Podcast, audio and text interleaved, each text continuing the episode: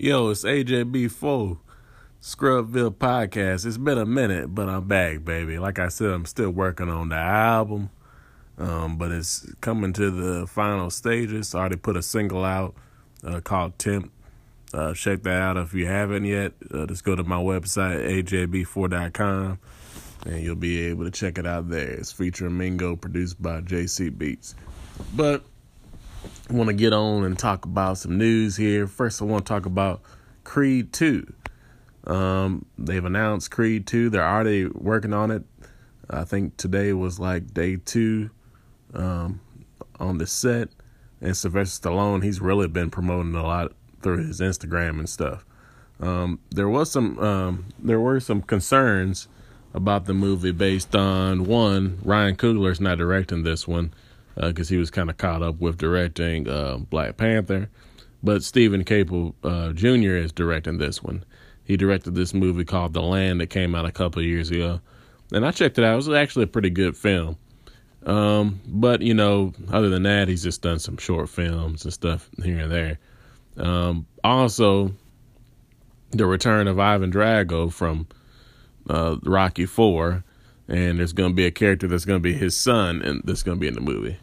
So there's been some concern that hey, we're just like rehashing old things. We're not being creative and breaking new ground, kind of like they did with Creed. And Creed was more of a story more than it was, you know, just on the entertainment side. But you know, after seeing a couple of these clips, I still think um, they can do this right. Um, and it also they might be going the Drago route, so you can kind of pull in some of the older, some more of the Rocky fans. Um, you know, and, and, I think I think it'll be all right if they kind of play the route of um, first they kind of focus on uh, Creed and where he's been since the uh, first movie, and maybe him being on top now, dealing with fame, and then where's the relationship with Bianca's character? Is she, you know, going more depth, and how's her music career doing? You know, how's Rocky, you know, recovering from cancer and is in remission? What's up with that? So they kind of focus on those things as well. Then you know, kind of throw in or gradually put in the, you know, the Drago stuff for the the end fight of the movie. I think it'll be alright. But I don't know. You know, the key is that it doesn't. To me, that you know, Rocky Four and with some of the other Rockies, the later the later ones, it kind of just felt like it was a good entertaining movie to watch for entertainment. But as far as the story, you know, it's not like it Rocky, the first Rocky was and Creed was. So we'll see what they do. What do y'all think? All right. Um, I've been trying to watch Last Jedi since it came out on Blu-ray and DVD last week, but I have I still haven't finished watching the movie for the second time yet. And um, so it brings me to the topic of when there's a lot of negative reviews online or this period about a movie, can that affect the way you see a movie. You know, sometimes you know people think, okay, if the movie is good, doesn't matter what people are saying about it. You know what I mean? You're gonna be able to accept the fact that it's a good movie. The first time I saw the movie, I thought it was thought it was really good. Even though I've said multiple times that I kind of feel like it was a good Star Wars movie. I mean, excuse me, that it was a good movie, but not a good Star Wars movie.